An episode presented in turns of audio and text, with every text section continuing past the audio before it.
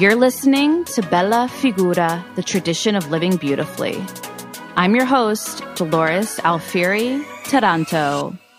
In this show, we explore Bella Figura, the art of beautifying all facets of your life, with a focus on heritage as a means to do so. In each episode, I talk to designers, writers, fashion bloggers, healers, and others from various ethnic backgrounds about what I call the holy, the elemental, and the majesty, their culture's spiritual style, its principal values, and their lineage and family stories, all in a straight talk manner with minimal woo woo. Join me in spiritual conversations for the rest of us. Your heritage is your superpower. Learn how to wield it. Hello, people. You are back for more. This is great news. Episode three. Here we are. I have been hearing from many of you after listening to the first two episodes and just thrilled that you've been enjoying them and that so much of what we've been talking about is resonating with you. Of course, that's definitely my goal. It's why I'm doing this. Otherwise, I could just sit and talk to myself. so please keep the emails coming, the comments on Instagram, the DMs, all of that. I read every one of them. I reply to every one of them. And I really do want to hear your feedback. So thanks so much for the support so far. It's been a terrific launch. And um, looking forward to just rolling the rest of these terrific episodes that I have for you.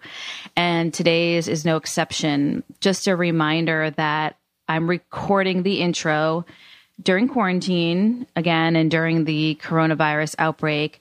But this episode again was recorded before everything uh, kind of hit the fan, right? So just keep that in mind as the conversation unfolds. So I'm going to put today's episode in the category of the majesty as well as the elemental. And with regards to the elemental, I think this is a great example of the kind of flip side of the coin. So I encourage all of you, of course, it's the whole point of this show, to embrace your heritage and to use it as a source of power and a foundation to build your life upon. But with that said, that doesn't mean that we blindly take every facet of it. It doesn't mean that if some part of our culture is damaging or outdated, that we cling to it because, well, it's part of my heritage and I have to. You know, Dolores says. Dolores says use your heritage as a source of power. Absolutely not. We want to remember with the elemental, which is, of course, our culture's principal values, that some of the values we were raised with, some of the values that come from our ancestors and are passed down, you know, consciously, but I would say more often unconsciously through the generations, a lot of those need to go. And I think you know what I'm talking about.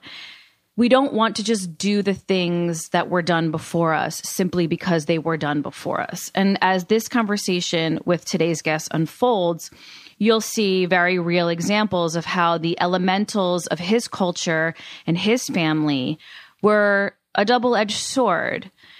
The same elemental love in this instance is what wounded him at points of his life and also what saved him at many points of his life. And I think it's that way for many of us. So just keep that in mind as the show unfolds and perhaps think to yourself, you know, what parts of your culture and your heritage and your even your upbringing, you know, the majesty that you feel like don't serve you. And I give some of my own examples in this episode as well. So let me tell you a little bit about today's guest. Christopher Castellani's fourth novel, Leading Men, for which he received fellowships from the Guggenheim Foundation, the MacDowell Colony, and the Massachusetts Cultural Council, was published by Viking in 2019. The novel explores the complex relationship between Frank Merlo, a Jersey born Italian American, and Tennessee Williams. Castellani is also the author of the novels All This Talk of Love, The Saint of Lost Things, and A Kiss from Maddalena, a trilogy inspired by the lives of his Italian immigrant parents. His collection of essays on point of view in fiction, The Art of Perspective, was published by Graywolf Press in 2016. He is currently on the faculty of the Bread Loaf Writers Conference and the MFA program for writers at Warren Wilson College. He lives in Boston, where he is artistic director of GrubStreet, the country's largest and leading independent writing center. So, really quickly, Christopher and I had an incredible amount of similarities and shared experiences, which made this conversation especially intimate and also just a lot of fun. We have a lot of moments where we kind of laugh about the fact that we have so much in common. It's like, are we twins separated at birth? he was really friendly and witty and refreshingly down to earth. I think you're really going to like this show. So let's jump on in and I'll meet you on the other side. Christopher, welcome to Bella Figura podcast. Thank you so much for having me. I'm very excited to speak with you. In addition to kind of both being writers, although your writing game is is way more uh, out of the park and on point than mine is yet, oh. but I can't wait to talk about that. Uh, we for course... now maybe. Listen, from your lips to God's ears, okay? there you go. Uh, but we do have our uh, shared Italian American heritage, so I I know this will be a nice, uh, easy conversation. I'm I'm pretty sure. So um, thanks for coming. To begin, uh, how about you just start with telling me and the listeners a little bit about your heritage and the people you come from? Sure. Yes, I'm so excited to talk to a fellow paisan here about about uh, about our life and work. So yeah, my parents were born in a small village uh, on the Lazio Abruzzo border. Mm. Um, called uh, Sant'Elpidio, and it's the clo- the closest town, like bigger town to it, is the town of Rieti, and then closer, uh, then a little bit further out is Terni. The village is about 40 miles northeast of Rome. And so it's a, it was a place, it's a place now where uh, Romans have second houses to get, know, get the mountain air and to get away, you know, escape the heat of Rome in the summer.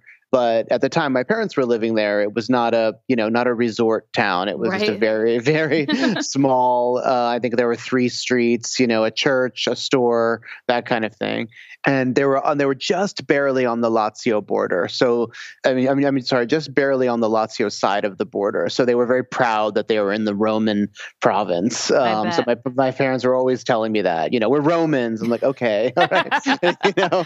Yeah. So, and so yeah, my my father came over after World War II in 1946 with his family. Uh, his family were f- like on the poorer side of the hierarchy of this tiny village. They were sort of the farm and the, the farm that they were farm people, I guess you could say. And so his his family came over because his father fought for the Americans actually in in World War One. So he had military experience. So he was able to bring my father's family over. And after about my dad spent about seven years in the US and then went back with his brother to the village to, of course, find a wife and picked my mother, who was the youngest of seven and whose family was sort of the aristocracy of the of the of this tiny village because they owned the grocery store. Yep, that's um, all it um, took back then. Exactly. Mm-hmm. So, you know, a guy who would have been beneath my mother if they had stayed in the village, she would have never have considered him. Suddenly, because he was living in the US, her parents said, oh my god you you know you struck gold you know you right. have this opportunity to marry this man who is having this amazing life in the us and mm. my mother wanted nothing of it but her parents basically said you have to marry him or you know we'll disown you or whatever they said. Wow. and so she left everyone and married my dad a guy she really barely knew. She he was seven years older than her. So she didn't had really had no memory of him uh, very l- little memories of him when he did live in the village.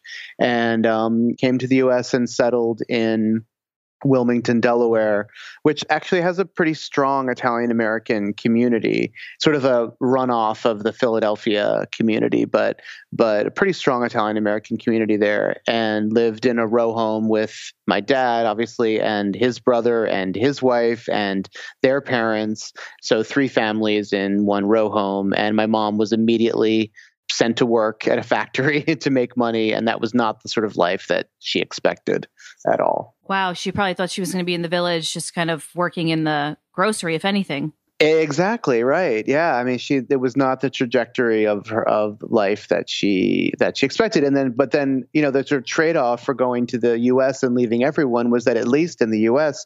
she wouldn't have to work. Maybe she could do some modeling or some dancing, or because oh. that was oh. sort of what she was interested in, and she had the looks for it and the talent for it. But that never that never came to pass because my dad's family were very they're farm people. They were very traditional. They were very, un, you know, sort of unskilled labor, quote unquote. And so that was the sort of life that she was put into, and it was incredibly difficult. She said her their village. She was in the village during World War II, and which was and the village was overrun. There were German soldiers. It was they had to evacuate all the sort of terrible things that happened um, during World War II. But she said, and there was you know they were hungry, etc. But she said that that was a happier time for her the world the war in her village than being then her first 10 years in the united states um, oh. living as an immigrant with a man she didn't know really and working at a factory and with all these really a family of strangers uh, and being incredibly lonely and missing her f- family and really wondering if she'd ever see them again. So. Okay there's so much. Ooh, okay. No wonder you wrote three books about it exactly. yeah, I know. I basically just summarized my first two books. I mean, just in that little beginning is so much, so much right. richness, so much history. Your parents are still married? Uh, my father passed away last year this month. Um, oh, I'm um, sorry. So, but they were married for 65 years. Wow. So they stayed together even with that that kind of beginning. Oh, yes. And yes, okay. okay. Also yeah. another time for sure. Exactly. And so it's interesting because my my parents as well are Italian immigrants. Um, so just like you, I'm first generation, and my father actually has is passed away as well. Mm, and my mother it's very it's just talking about the similarities again my mother mm-hmm. actually has a similar story of her first 10 years of marriage they weren't they got uh, married much later and they came here in 1967 but mm. the first 10 years or so here with just my father's family were were wow. the worst of her life yeah. Wow, how yeah, interesting! Isn't that wild? yeah, seriously. It's a. I wonder if that's kind of like a Italian American female theme in some way. It probably it's, is interesting, you know, well, being away from her family as well, etc. So that's a very rich story. So growing up, were you aware of these stories or is this something that you learned uh, later on? I was all too aware. I was sort of I was the change of life baby. So my mom had me when she was 40 and which in 1972 was sort of a bigger, much bigger deal than it is sure. now.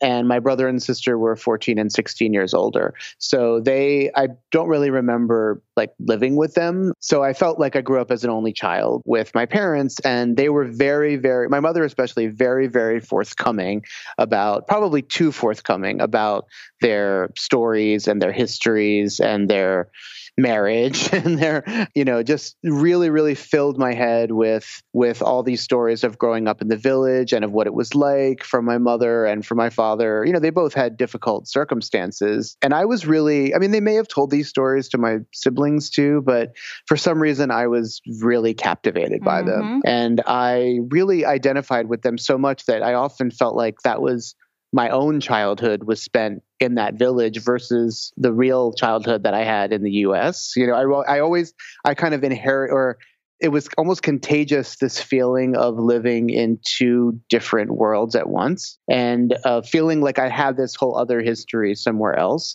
that felt at times more real to me than than the boring old world of wilmington delaware where i was living.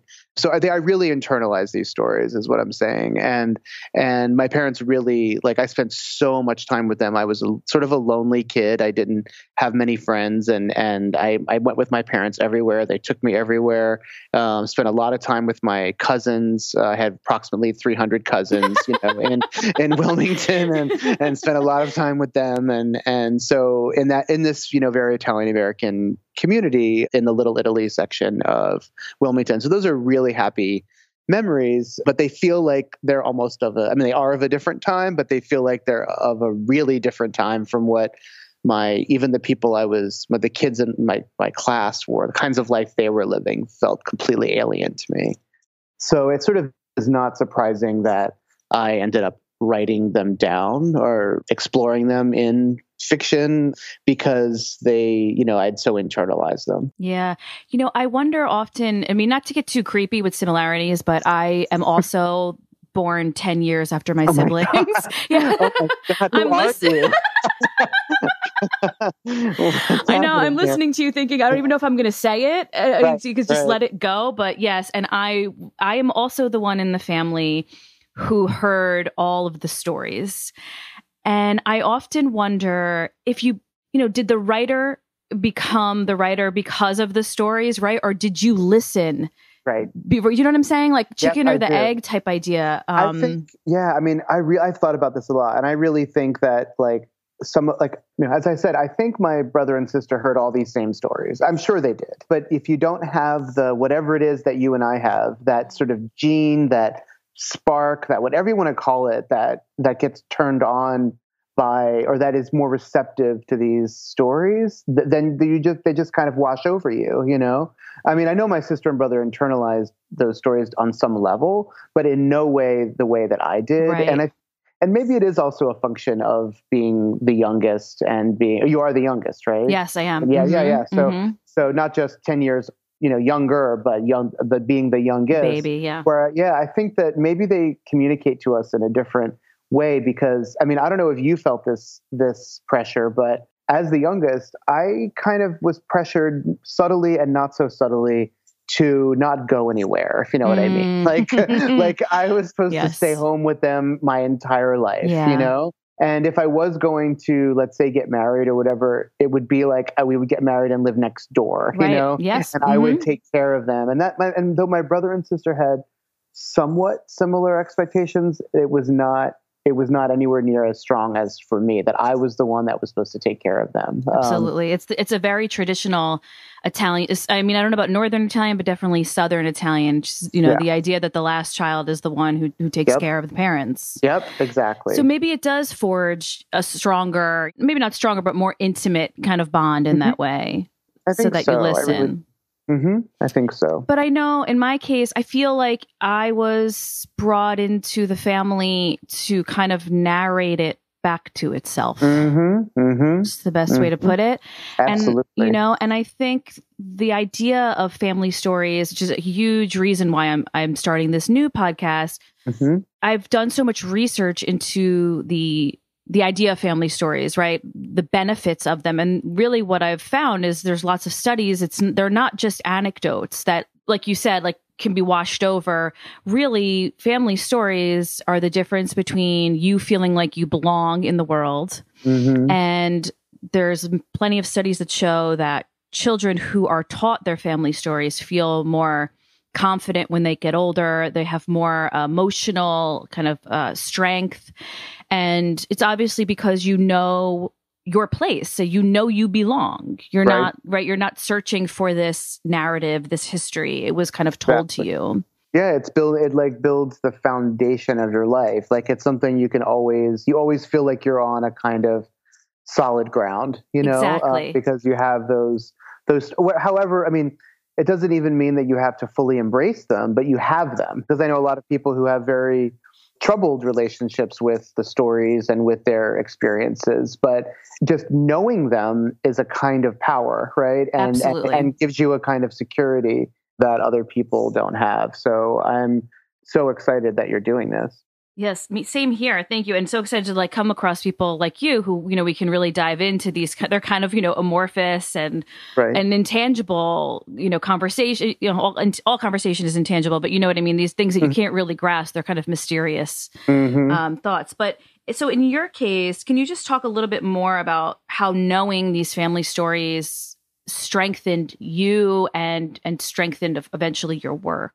Sure. Well, I mean, you know, they say that um, you know your first book is always your most autobiographical, and so I think when people first start to create art of any kind, whether it's a novel or a painting or whatever it is, you you know you immediately go to what is closest to you, what is most familiar what you know the you know the material over which you feel like you have the most control and about which you have something to say mm. and yet when i so when i started writing my first novel in a way you would think that i would write about a young italian american man in an italian american family you know in sort of contemporary setting. But it was not even i never even thought of it consciously.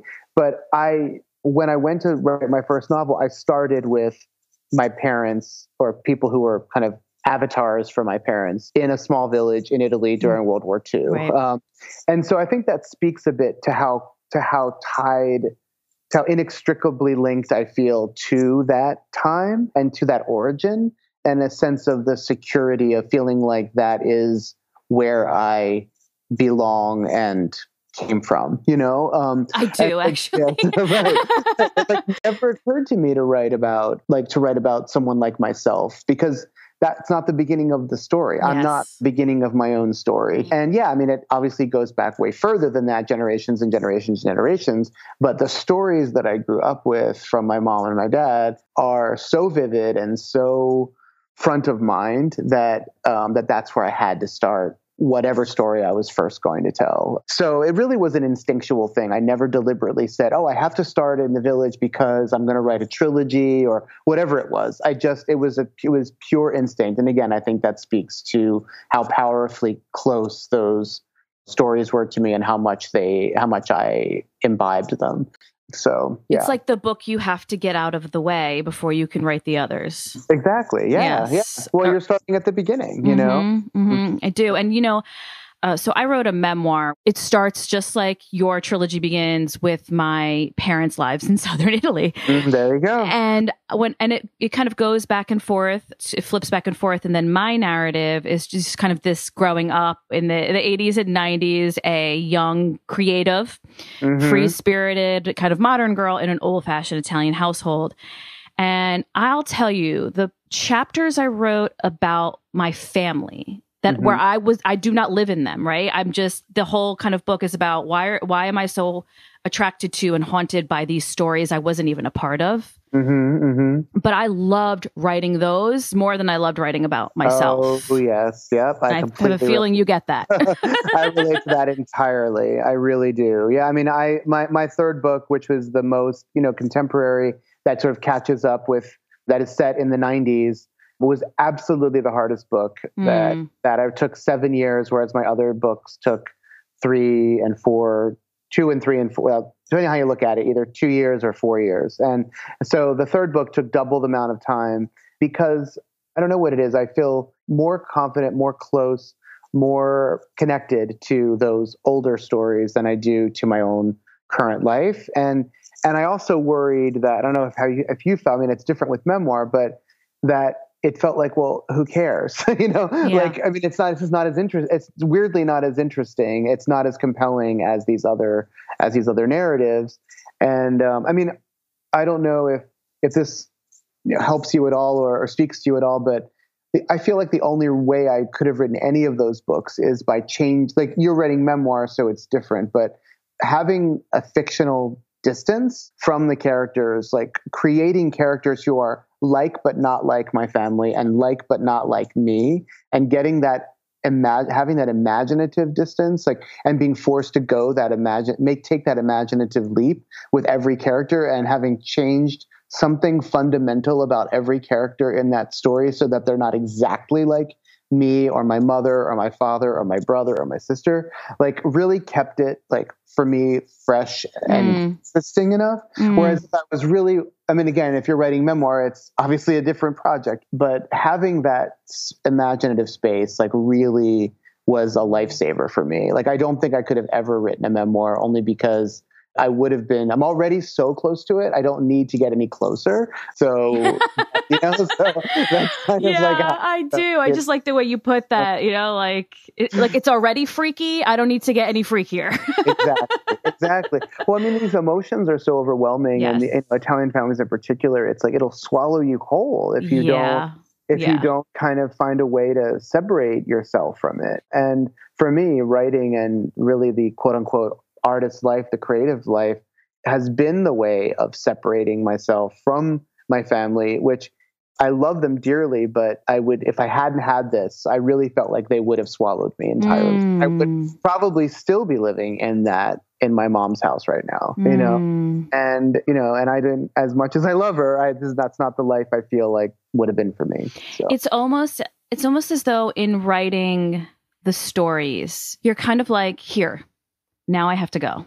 Yes, exactly. You know, like this is my this is what I can do for us. And by right, by us I mean not just your family, your immediate family, but like your ancestral lineage, the whole Absolutely. long tail.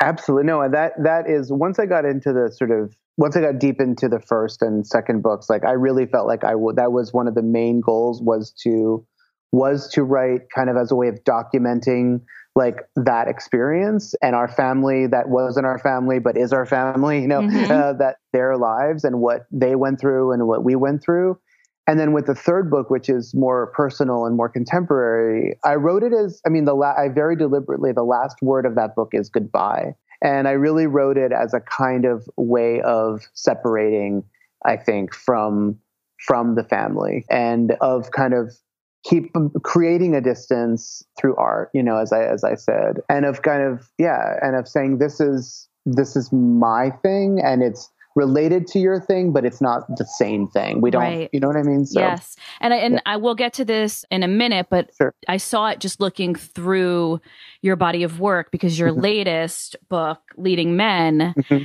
i i instantly saw is this departure from the family yes but it doesn't leave italy and and I find and I I don't I just instinctually understood that like this is where you're okay you've you've written the narratives of the family that have kind of possessed you haunted you and now you can't really leave the entire culture and heritage behind but yep. you're definitely shifting to things that as we'll we'll get into I'm assuming yep. are are very important to you in your current adult life I don't want to put you on the spot and but I I do love what I love about these conversations and why I'm crazy enough to start a, another podcast is because mm. I don't know all the answers. And what I love is learning as I speak to people and getting answers to these questions that you kind of carry around in your heart. So, do you have any guess as to why we are so haunted by these stories? Mm. What is it about? Perhaps people in general, but you know, maybe specifically the family members in each family like us. Mm-hmm. What is it? What mm-hmm. is it about us, or what is it about the stories? Any guesses? I mean, it's such like I mean, it is strange because I mean we're not the only immigrant community, you know, mm-hmm. culture in the country, you know, no. by you know, by any stretch. And but and each each culture has its own relationship to these sorts of stories. I mean, I have Indian friends and Jewish friends and and I mean friends of all stripes, you know, who who are who who come from immigrant families, and they each have a really they have a co like among each group there's a kind of coherent oh this is how you know we are and this is how we are you know. And even though there are variations within those there is a kind of coherent there are many similarities within those different ethnic groups just like there are you know, with Italians, but they're not the same. But none of them are the same as Italians. None of them seem to have the same kind of. It's both like oppressive and mm-hmm. and deeply comforting at the same time. You know, mm. it's this kind of blanket that that is over the you. culture. You, mean the culture? The culture, yeah. Uh-huh. This blanket that's over you that is really really comfortable and warm but but will sort of again suffocate you if you if you keep it. whatever do you mean christopher? I, I, I, don't know if you're relating to this at all. So and but i guess because it is i mean not to be it's so hard not to fall into cliche when it comes to these things but i mean the sort of love this is why my third book is called all this talk of love because that is if there is a word you know how they have those word graphs where like certain words are bigger if the more they're used. Yes. Mm-hmm. You know, mm-hmm. like if you could do a word mm. graph my entire life with my family, the word love would be the biggest word yeah. because it's something that we demonstrated and talked about and analyzed and threw at each other and wielded both as comfort and as weapons at each other all the time. Love was at the center of all of our conversations and all of what we did. And I, I mean, I'm sure that's true on some level for other ethnicities, but but it just seemed like love and like things like respect and things like absolutely uh, responsibility yep. and togetherness, not just oh let's talk to like you know i still talk to my mother every single day but it's it's literally just being in the same room is so important even if you're not doing anything yes, you know yes. and, um, yep. and those kinds of that those kinds of things i mean how could they not be haunting or how can they not like and because those things are so tied to tradition right to oh this is how we did it with my mother and my family and and all of that. And how so how could that not be haunting? How could that not be part of our identity that's such a core part of our identity? Um, yes. i wish i had a better answer than that but like but but i feel like i don't know i just yeah, we're all figuring it out. Yeah exactly, exactly, i mean you've written three books mm-hmm. and you you're still you know kind of like figuring it out right? Trying to verbalize it. It's very it's very mysterious but yes. i think something you just said something you just said just triggered something in me like this idea that if as Italian Americans or maybe other cultures, you know, in the conversations I'm I'm going to have with people of other cultures, I'll circle back and let you know, right? I wonder if this is something that keeps coming up.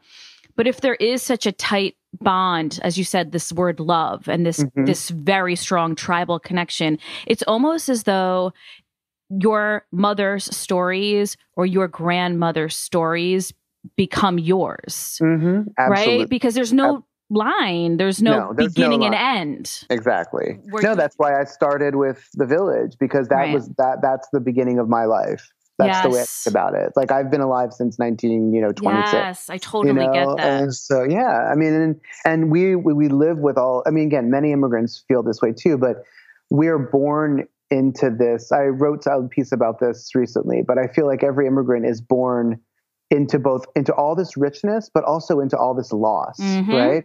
Because we are born into a situation in which our family is is in two worlds at once right? And they've lost an entire country language set of traditions etc and our whole lives are spent trying to kind of reconstitute that in a different form in a different place. And so that loss again kind of it finds its way into us as well. So we've got this incredible loss around like superimposed on this incredible richness of tradition and ritual and food and stories and all of that. Um, so it sort of infuses all of it.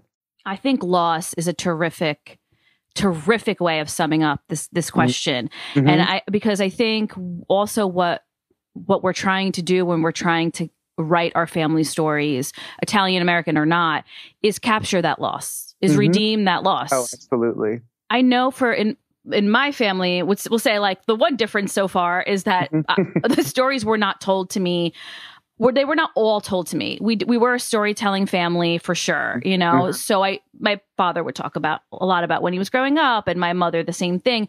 But it wasn't until I got older and I really started pushing, especially my mother, mm. to tell me the, some of the seedier stories, right? Some of the mm-hmm. darker side of things mm-hmm. that she really began to open up and then this this kind of whole world was revealed. And I think especially with my connection with her, there's this feeling of I have to vindicate her suffering. Mm, mm-hmm. Right. Mm-hmm. And in my case, yes. I do that through art.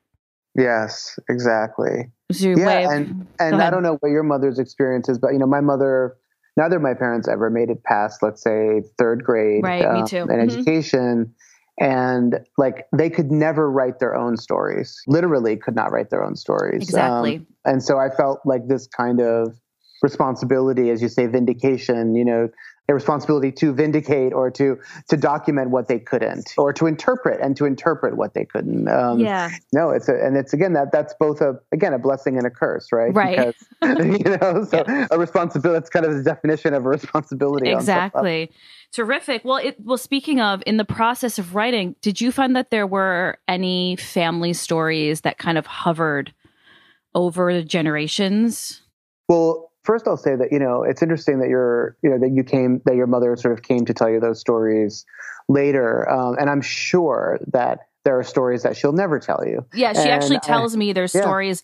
There are yeah. some stories I'm never going to tell you, and I'm like, damn it! I need to get those stories out of you. But I'm thinking, my God, they must be horrible because you've told me some really horrible stories. Yes, exactly. Yeah. Like I know it's like ask her to like record them and then like for after you know not to even speak of it, but after she passes that you can yes. you can have them or something. Yeah, and so yeah, I know there are stories my mother will, will never tell me. In fact, like just the other day, she referenced something that my father had said once, and I and like, she didn't say what it was. I said, "Well, what was it?" And she just said, "I can't tell you," you know. And I said, "Wow, that's," and she rarely says that. Right, so, right. Um, so that's another kind of I think anxiety that we have in the circumstances that we're in is that as well intentioned as we are and as dutiful as we are and as compelled as we are, we're never actually going to get it right. Like we're mm. never going to get it get the full story down. And so there's that that spe- you know speaks a bit to the compulsion to keep doing it is is that you know we're trying to get to that point where we feel like we've done a good enough job so yeah, I but I'm sorry, that. I forgot the question you asked. Uh, that's all right. No, I liked where you were going. I was just saying if you found there were any stories that kind of hovered over your family, you know, generationally, like that keep kind of appearing in different form, or or just to find the trajectory of your family. Yeah, I mean, it really was question, that. But... Yeah, no, I mean, there are a bunch, but like, probably the main one was the simple, you know, the the the meet the how my parents met, quote unquote, of my dad going back with his brother to find a wife and my mother being the youngest and not wanting to marry him and having to be convinced and forced basically out of the out of the nest and then the life that she found when she got there you know? And and then just so many and i know that this is what we live in this is what we live for so many of these little details you know of the everything from like the way they used to wash their clothes in the village to the, what it was like to be working in a factory in the yeah. 50s and you know where they would have their lunch breaks i mean like all these little details that the writers the mm-hmm. writer just loves you know mm-hmm. that that end up you know shooting through what we you know what we create and so yeah i mean it's but it really is the that that sort of dominant story it really actually from my, I think the most dominant story that I have is just this whole idea that I've already referenced of my mother leaving behind her entire family and living in a country of strangers, and that being a kind of metaphor for the immigrant, for really every immigrant. Right. Like, even if you take your whole family with you, you still leave behind so much. And it's yep. just that, again, that sense of loss that really does hover over everything. Great, I get that. So I'm gonna I'm going to switch gears just a little you are a Guggenheim recipient, which is a very big deal, if I may. Thank you. Thank you. Yes. And so I did, preparing for our conversation, I did like a totally unofficial, not very thorough, brief search of the past Guggenheim recipients. It goes back to like 1925 or something like that. Mm-hmm. So that's why it was brief and not very thorough. But I just kind of skimmed for other Italian American names. Oh, how interesting! But yeah, I was curious, right? Yeah. If if there are many, you know, many right. Guggenheim recipients, and of course, I'm judging right by people's names, and sure. so you know, you you sure. could have somebody on there whose last name doesn't quote unquote sound Italian, but their mother yep. was Italian. Yeah. Anyhow, the few names that looked Italian to me that I clicked mm-hmm. on. Mm-hmm.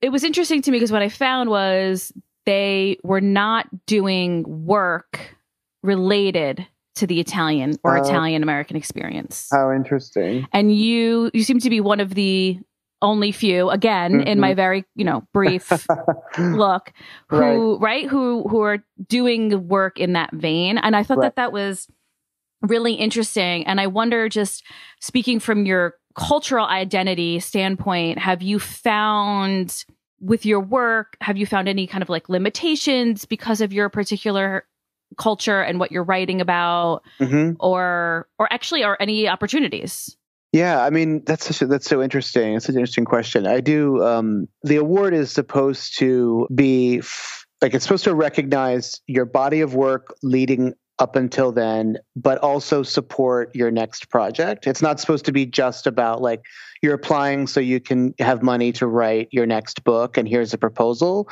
It's really supposed and I'm I'm I'm saying this for a reason. So I feel as though I was validated that my th- first three books were kind of validated by that award as kind of as being a part of a literary of a an American literary tradition. So I felt really, really validated mm. by that. But at the same time, the the project that got me the award officially, I guess, was a project that even though involved an Italian main character was and was set in Italy, was really focused on an American literary icon, Tennessee Williams, right? right? And so I truly wonder if I would have gotten the award if if I was continuing to write only about the Italian American tradition without mm. this other mm. lens, without this more serious quote unquote yep. lens, because it's all a way of answering the question of saying that I have felt maybe this is my own just bias, paranoia, whatever you want to call it, um, or or chip on my shoulder.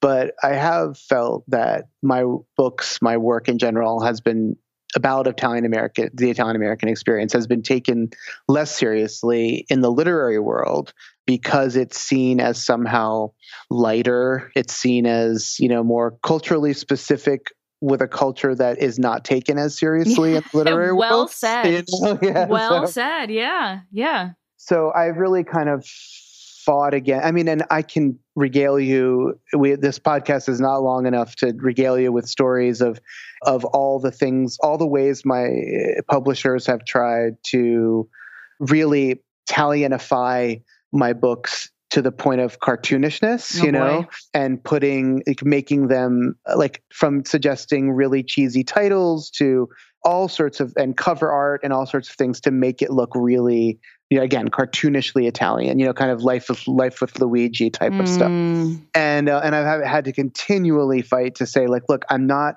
right. I mean, my last my last novel called I mean my my third novel called All This Talk of Love is not doesn't have a scrap of a romantic storyline at all in it. And yet they in all the marketing for it, they were marketing as an Italian romance and they released it on Valentine's Day, and um, they sent out you know Italian chocolates when they sent it out for Valentine's Day, and it was like this kind of thing, and they wanted to call it something like "Love in the Piazza." I mean, not even exaggerating. I wish Ooh. I were exaggerating, um, and um, and had nothing to do with any of those things. And so I think that we fight against these kinds of stereotypes. It's true of every you know every group, I guess. But I I will say I have found it mostly frustrating in the literary world uh, rather than empowering um, mm. to be seen in that light. Yeah, yeah, and, and to be taken seriously. Yeah, because I don't want to go full on dark because that's not me, but I don't feel like I should have to go full on dark in order to be taken seriously. So, well said. Yeah. Well, I also feel that there is a strong market and love for immigrant stories, but it's almost like the literary world or the powers that be decide which immigrants are worthy of it. Of, mm-hmm, of telling yeah. their stories. Mm-hmm. And our community, I think perhaps because we are so f- much further into our assimilation, mm-hmm. is kind of disregarded as an actual immigrant community mm-hmm. in some ways, right? As, as we're like having an actual story because we're kind of right. just seen as white but right. if you really know our history, which unfortunately many people don't, including right. Italian Americans, you know that it was it was really like only in the 80s, 1980s, that we began to be seen that way. Right. Yeah, you know, very- we were seen very differently before. So it is kind of frustrating. And I, I found that a lot with shopping around my memoir that I would have like very prestigious people, like agents, and read it. And they would say, okay, you obviously have talent. This is really great, but kind of don't get like why the story is important. And I why think, does it matter? Yep. Why does mm-hmm. it matter? And I think, mm-hmm. well, geez, if I was a Mexican immigrant's daughter, would it be important? Mm-hmm. And I, mm-hmm. my thinking feeling, honestly, Christopher, mm-hmm. is yeah.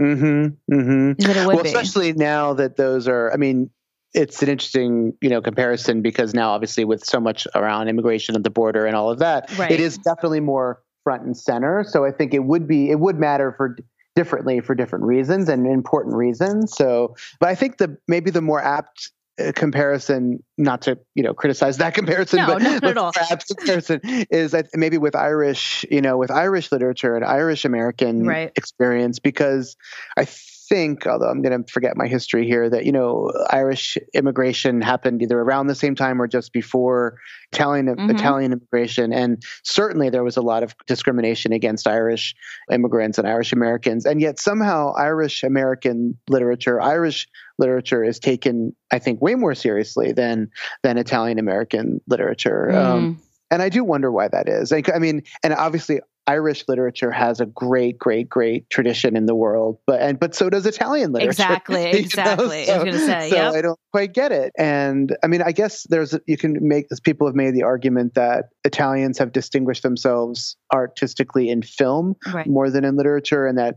and that we've been so focused on that, and and also that I mean, I think you know communities like or ethnicities like Irish. Like Irish families, Irish immigrants, Irish people in general have a stronger reading tradition. Whereas with Italian, I mean, I don't know about you, but I was never, I was encouraged to get a good education and blah, blah, blah. But I never saw a single person in my extended family read a book. Same. You know, you know? and, and that, I know there's Yeah. a class thing there, but I think Yes. even with different classes among different ethnicities, there's a different kind of reading culture. And I think that Italian Americans are so inherently social for Yeah. whatever reason that we don't have as strong of a reading culture. And again, I'm speaking without any kind of, I'm speaking purely generalizing and without facts to back me up, but I'm speaking purely anecdotally. But, but I just feel as though I don't, I don't see us having as as strong of a reading culture in general as other as other right cultures. traditionally historically exactly well i had a terrific conversation with gay talese you know the iconic writer for uh, the italian american podcast Mhm. and one thing he said which which stuck with me he said exactly kind of what you just said which is italian americans are so social Mhm. that the idea of being a writer in an Mhm. italian american family is is kind of this confusion because what are you doing locking the door exactly and being What by you yourself. right. What are you hiding? Who does that? Who Yeah. locks the door and spends hours by themselves either writing or reading? exactly And that I think that really does point to what you know what you just said that there Mhm. is there is that. Absolutely. And you know, it's funny you mentioned Gay Talese because I had, he wrote that very famous article in the New York Times called Where Are the Italian American Novelists? And I had that, a yellowing version of that clipped out of the newspaper, tacked above my desk Oh, in college, awesome. you know, and graduate school. Like that was like my call to action, that, uh, that essay. So I owe him a lot. yes. Well, I think people like you, Christopher, the reason I brought up the Guggenheim is that I think you do our culture a service by achieving what you've achieved and even you know achieving it quote with recognition by the literati right. that that helps the rest of us you know Mm. kind of like gay Talese, same thing Right, you know it, it opens the door a little bit wider to the legitimacy of our stories being told Mhm, mhm. Well, So- thank you. well thank, Thank you thank you. so to dovetail a little bit here, um, just from what you just said, you know, turning let's say away from the specifically Italian American stories, let's talk about your latest book, Leading Men, which, as we mentioned earlier, turns to a fiction. Is it completely fictionalized account of Tennessee Williams and one of his relationships in Italy, or is it based on some true events? It's a bit of both. Um, so his partner Frank Merlo, uh, working class Italian American guy from Jersey, they were together for 15 years. Um, all of that is true, and it is true that they during that time during the time they were together was the time Tennessee Williams wrote kind of all of his most successful plays. And it's true that they spent a lot of time in Italy. They spent many, many summers in Italy. It was where they were happiest and it's also where there had many many stormy scenes um, and what i and everything in the novel could what i often say is everything in the novel could have happened but there's not evidence that it that it did That Got always it. evidence that it did so i was writing in the cracks of what was known so all the dates all the locations are have been double and triple and quadruple checked by me and by tennessee williams scholars and all of that sort of thing to ensure that actually these things could have happened. Um, but it's a lot of what happens in the book is actually fictional. I hope, I hope that makes sense. It does make sense. Yes, Yeah. it does. Like, you used kind of uh, like circumstances that you knew exi- you know existed Yes, and and fictionalized upon them in that, in that way. Yeah. and and really built on the dynamics that I knew existed among the characters to kind of extrapolate that and and write scenes in which those dynamics are illuminated. And and the whole novel starts with at at a party in Portofino thrown by Truman Capote yeah. in Fun 19- number one. right, exactly. Exactly. And that was a real invitation. Like he did, right. like there is ample evidence that Capote invited Frank and Tennessee to that party. And there's, but there's no evidence that, that they that they went. But there's also no evidence that they didn't. So that that that's the sort of thing I was working with. Great. I mean, did you do this switch consciously? Like, did you kind of a little bit want to get away from the, you know, Italian American family? I think, yeah, again, it's a yes and no thing. I mean, I had read about Frank Merlo in the late 90s before I wrote any of my other books. And I knew that I wanted to write something about him because he, I, I just, I identified with him as a young, well, not, no longer as young, but working class Italian American guy from Jersey, um, gay, and in a world that I didn't fully understand, I didn't feel like I belonged in. You mm-hmm. know, he found himself in a literary, in a high, speaking, you know, to reference our our earlier conversation that we just had. He found himself in this world of the literati, and you know, uh, this very kind of highfalutin world where he had absolutely no preparation and felt like he didn't belong, right? And that's sort of how I felt in academia right. and in the literary world. And so I kind of related to him on that level. And I knew I wanted, on some level, I wanted to write about him, but I didn't know how. I had no idea how to write about a real person. And it felt distant, even though I felt identified with him. I also felt distanced from him. So when I first came to write when I came to write my first novels, I mentioned I started with stuff I knew much, much better. And then over 20 years have been researching him and Tennessee Williams and other and Italy and other uh, during that time and other things to sort of all lead up to this novel. So and yeah, I really but I really also did feel like I wanted to get away from writing about stuff that was so so close to me, but I still needed something grounding. And the fact that he was an Italian American you know, gay Italian American working class guy from Jersey um, really was the grounding that I needed uh, to find my way into the book. Yeah. Oh, gosh, that makes so much sense. So uh, that's kind of what I was alluding to earlier when I said, you know, we'll, get to your your latest novel. It seemed right. to me, just again looking at your body of work and the trajectory, that there's almost this beginning where you have to tell your about your beginning, and then you move through the family and these stories that kind of haunt haunt you and then you're able to kind of get to this place where you can now move into the more personal in terms of what belongs to your particular narrative exactly right exactly. like this exactly. which is the story of of being gay in an italian american working class family etc in america and and and working those things out for yourself exactly exactly yeah. and I, and ironically frank did not seem to have much I mean, it's sort of shocking, uh, surprising, I should say, to imagine this, but he had seemed to have no shame or no um, anxiety about his sexuality, mm. you know, hmm. which which, I, which is so interesting to me, you yeah, know, um, and given the time period and all of that. But I mean, you know, having you know being connected to a person with such power and influence as Williams maybe helped quite a bit, but right. but I haven't found any kind of you know examples of so i had a much harder time dealing with that in my family's context than he seems to have had. So I well, I wanted to talk to you if, you if you're okay with talking about it. I wanted to talk to you just a little bit about that because sure. one of the big things for me on the show, I kind of this this new show I'm talking about heritage as it relates in general to kind of three buckets. I call them the majesty, the elemental, and the holy. Mm-hmm. And the majesty would be what we what really you and I have been talking about, which is the the lineage you belong to, the family mm. stories, etc. The elemental being the the values that seem to be most important to your culture, mm-hmm. and the holy is the way the particular way your culture worships, mm-hmm. um, or when it doesn't have to be worship like in a church or a mm-hmm. temple, but just spiritual uh, mm-hmm. type things. So I'm also very interested in how our culture's values can also injure us. Mm-hmm. So, you know, this isn't a blanket statement that says, well, anything that your culture values is great and you should right. hold, right?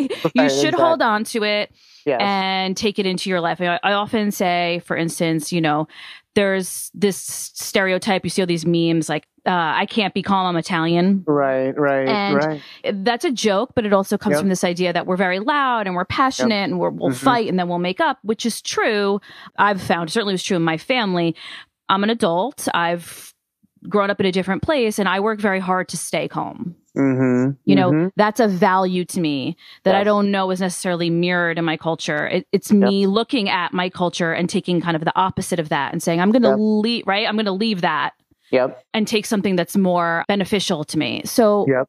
I'm going to go on a limb. You you correct me if I'm wrong, but I don't know that Italian Americans have a great track record of kind of accepting right um, homosexuality. Honestly, Mhm. so. How did you? I mean, it's. I'm sure it's a very long story, but just in a nutshell, in terms of like your culture and and your family, but also just culturally, like how did you? How were you able to say that's a value I, I'm going to turn away from, and kind of how was that received? I hope I worded Yeah. that well. Oh, sure. Yeah. I mean, I don't know if I probably won't get the formulation right in terms of what you're saying about holiness and values and and that um, I love those formulations. Um, Oh, thank you. I mean, yeah. I mean, the like the absolutely the as we already we've already discussed like the things that are so value one of the so much of what is valued in Italian culture and, and what I got growing up was family, children, tr- carrying on the tradition through having kids and Mhm. and all of that, the traditional life, and also with church and the values of the Roman Catholic Church and all that.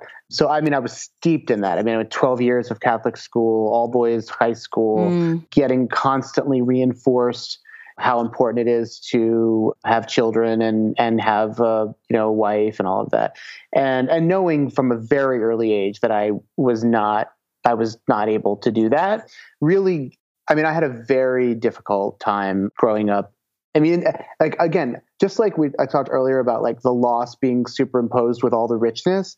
Um, it's a similar thing, like this incredible anxiety that I had. Mm. That was that about my identity. That was sitting alongside the incredibly strong connection that I had with with my parents. So it's amazing how those two things can coexist. Sure. That that they didn't know me at all, Yes. and yet and yet we were clo- they're closer to me than anyone else in my, Mm. in my life. Yep. So I mean that's the kind of essential contradiction that that and that's not certainly it's not true only in our culture, but it can be true of any two human beings that you can be so incredibly close and know and have something completely and be alien to each other in in this way. right. So, I mean, that allowed that that caused me that discrepancy caused great, great pain for me growing up. I mean, I had severe, severe anxiety, panic attacks, all sorts of things all through my life, and I know that they were tied to that to, to that exact thing.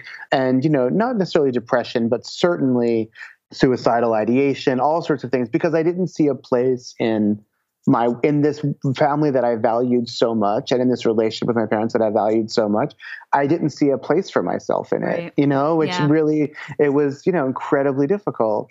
And really it was, I mean, you know, to go back to the famous word love, it really was sort of love that that saved me because I met somebody who who I did fall in love with and who and my love for him and his love for me gave me the strength to to really to come out to my parents and to take that incredible risk of losing them in order to have a relationship with him. And that was a really that was a real risk. And i did that and it was horrible and my parents were horrible to me. Um, Mm. and I hate saying that in a public forum, but but they said terrible things to me, and they but at the, again, this is another one of those two things living alongside each other. They said terrible things to me while also saying you'll always be our son and we'll always love you, you know. And so it's like you know, it's like well, wait, what? You know? and like you'll always be welcome here, but and then here's Right. something I'm going to say to you. Yeah. So, um, so again, those and a lot of it came from lack of education Sure. and lack of experience. You know, they it's didn't- not what they know. It's not what they know. exactly. I mean, Yeah. the, the, I mean, I felt for them because as hard as it was to hear these things, I felt for them because the very the li- very little they knew about gay men was that they died of AIDS, like Oh. that because they they ballroom danced. They Mm. knew a bunch of guys who were ballroom dancers and who had passed away from AIDS. They knew Rock Hudson, and so they I know Mm. him personally, but Right, they, right. They knew um, of him. Yeah. so that was their that was what they thought my life was going to be like and so and they weren't able to educate themselves enough to get over that. And so i had to educate them which was a very very very difficult thing to do. But the sort of happy ending is that over the years they've gotten to know they had gotten to know my partner really well. And now i mean you know it started very rockily you know coming to family events and things like that.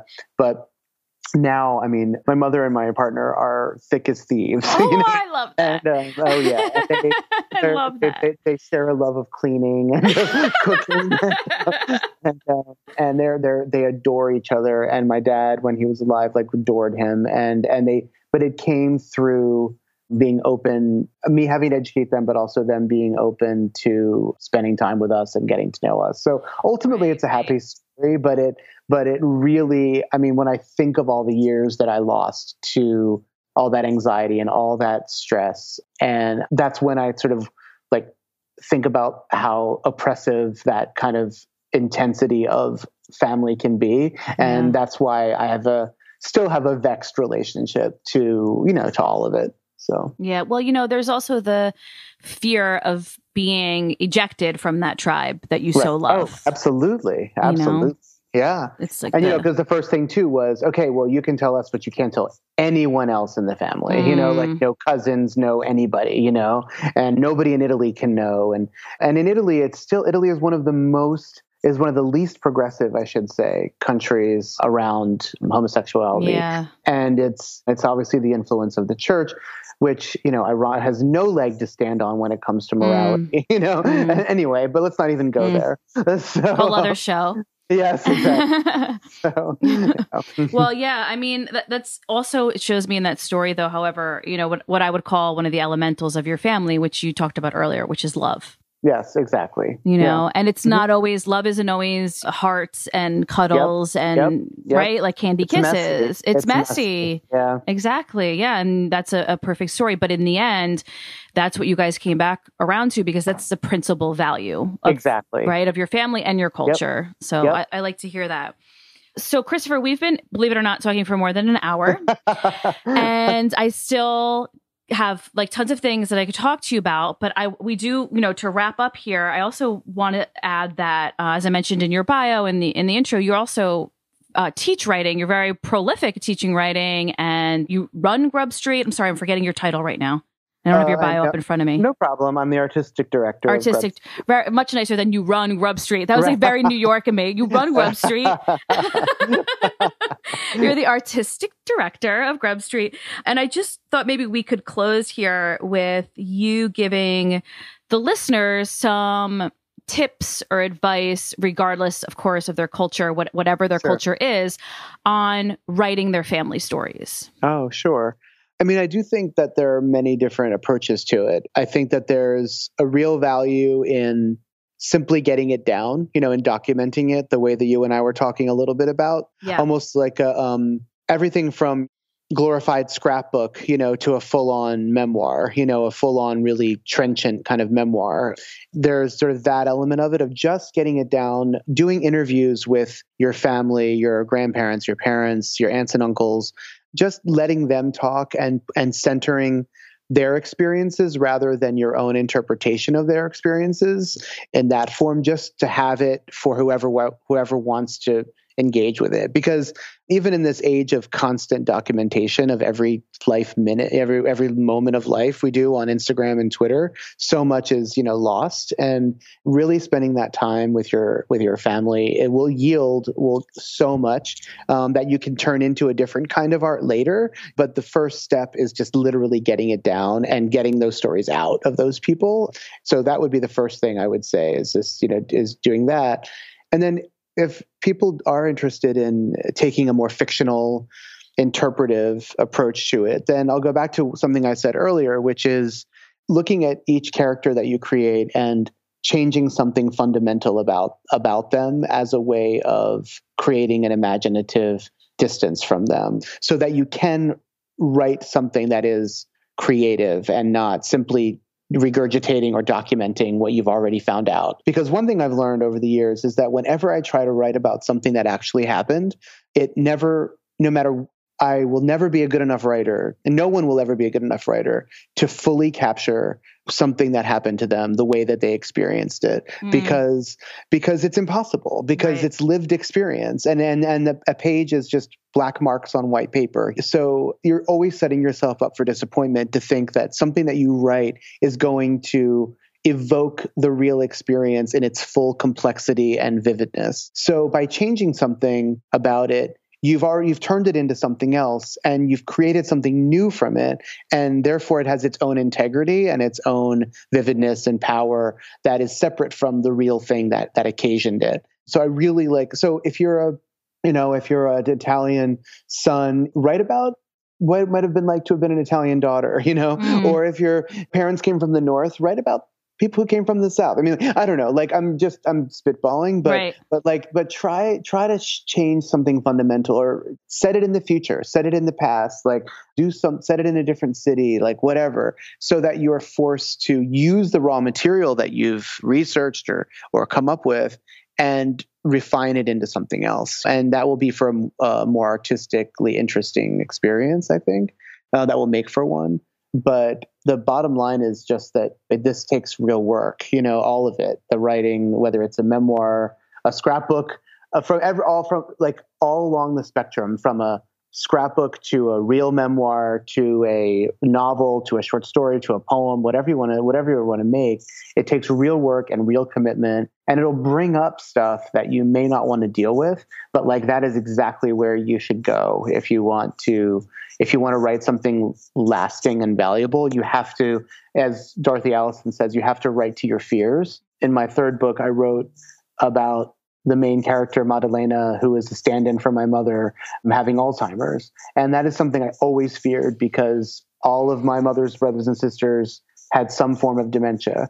And so I always feared that my mother would would lose her memory. And so I wrote a novel in which a woman like my mother lost her memory. It was incredibly difficult mm. to do, but I but writing to my fears in that way was really ultimately a really invaluable experience wow. Do you come out the other side feeling differently?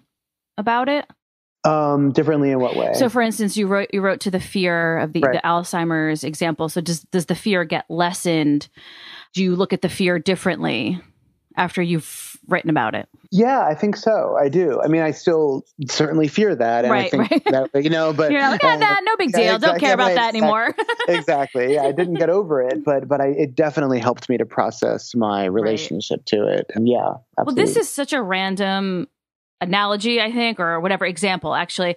But Hulu is running the Keeping Up with the Kardashians. Uh-huh, okay. And I've just, I've never watched it released, but I've been watching it lately. And there's this episode where it, you, you know, you mentioned like in an age where you document everything. I mean, who is a bit like bigger example of, right? Their entire minute, every portion of their lives being documented. The Kardashians. And there's this episode where, one of the daughter's boyfriends or something like that starts asking the mom, Kris Jenner, mm-hmm. Kris Kardashian, whatever, about her childhood. Mm-hmm. And he realizes like he didn't know any of this. Wow. And he starts like recording it. And then they do this whole video and they show the rest of the family, like Kim and all of the girls, and they had no idea. Oh, that's so interesting. I thought this yeah. is exactly the kind yep. of stuff, right, that I'm I'm talking that, about in yep, Bella Figura. It's like yep. it, this family that documents everything didn't even know about their grandfather, like their maternal exactly. grandfather. Exactly. Yeah, and you know what? And and it also it's so it's important to do that step of of asking for the stories and all of that, and then it's like then the next step is okay. Well, what are you not like what are you not telling me as we've discussed right like yeah. like okay because there are these stories that my dad and my mom and other people they're the, their go-to stories that they told over and over again and i loved hearing them but and they were great but like i really got to the good stuff when i kind of drilled down on them a little bit you know yep. and and a lot of people don't even so a lot of people don't even take that first step of asking for the stories and then it's the but it's the second step like that's where the real that's where the real stuff is absolutely you know? absolutely i tell people you know most people are not just going to open up and tell you yeah.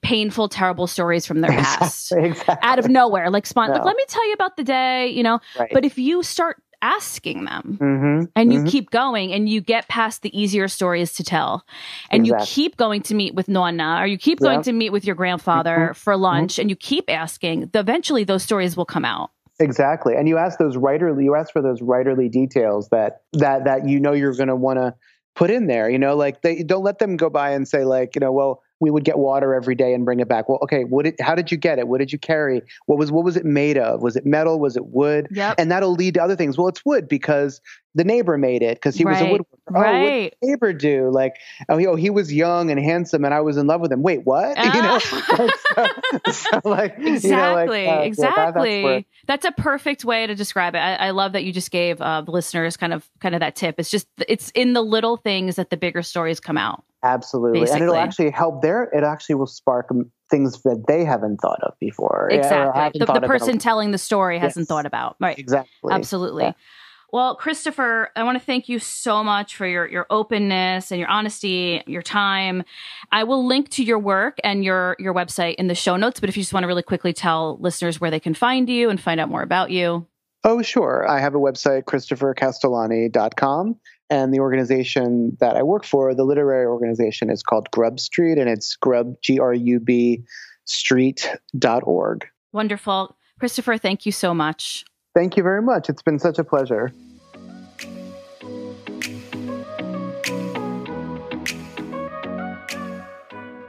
Okay, so keep those comments coming. Let me know what you thought about this episode. And if you haven't told me what you thought about the previous two, please do. I want your input and um, throw some ideas at me, topics you might want me to cover, and I will do my best to do exactly that. Please subscribe to the show. If you subscribe to the show, that means you'll never miss an episode. They will download automatically. And please consider sharing the show with your friends and on social media. The more that you do this, the more people come into the conversation and the better it will be. You can also find me on Instagram. If you just search my name, Dolores Alfieri Taranto, I will pop up. And you can visit bellafigurapodcast.com if you want to learn more about me and the show. And you can email me at dolores at bellafigurapodcast.com.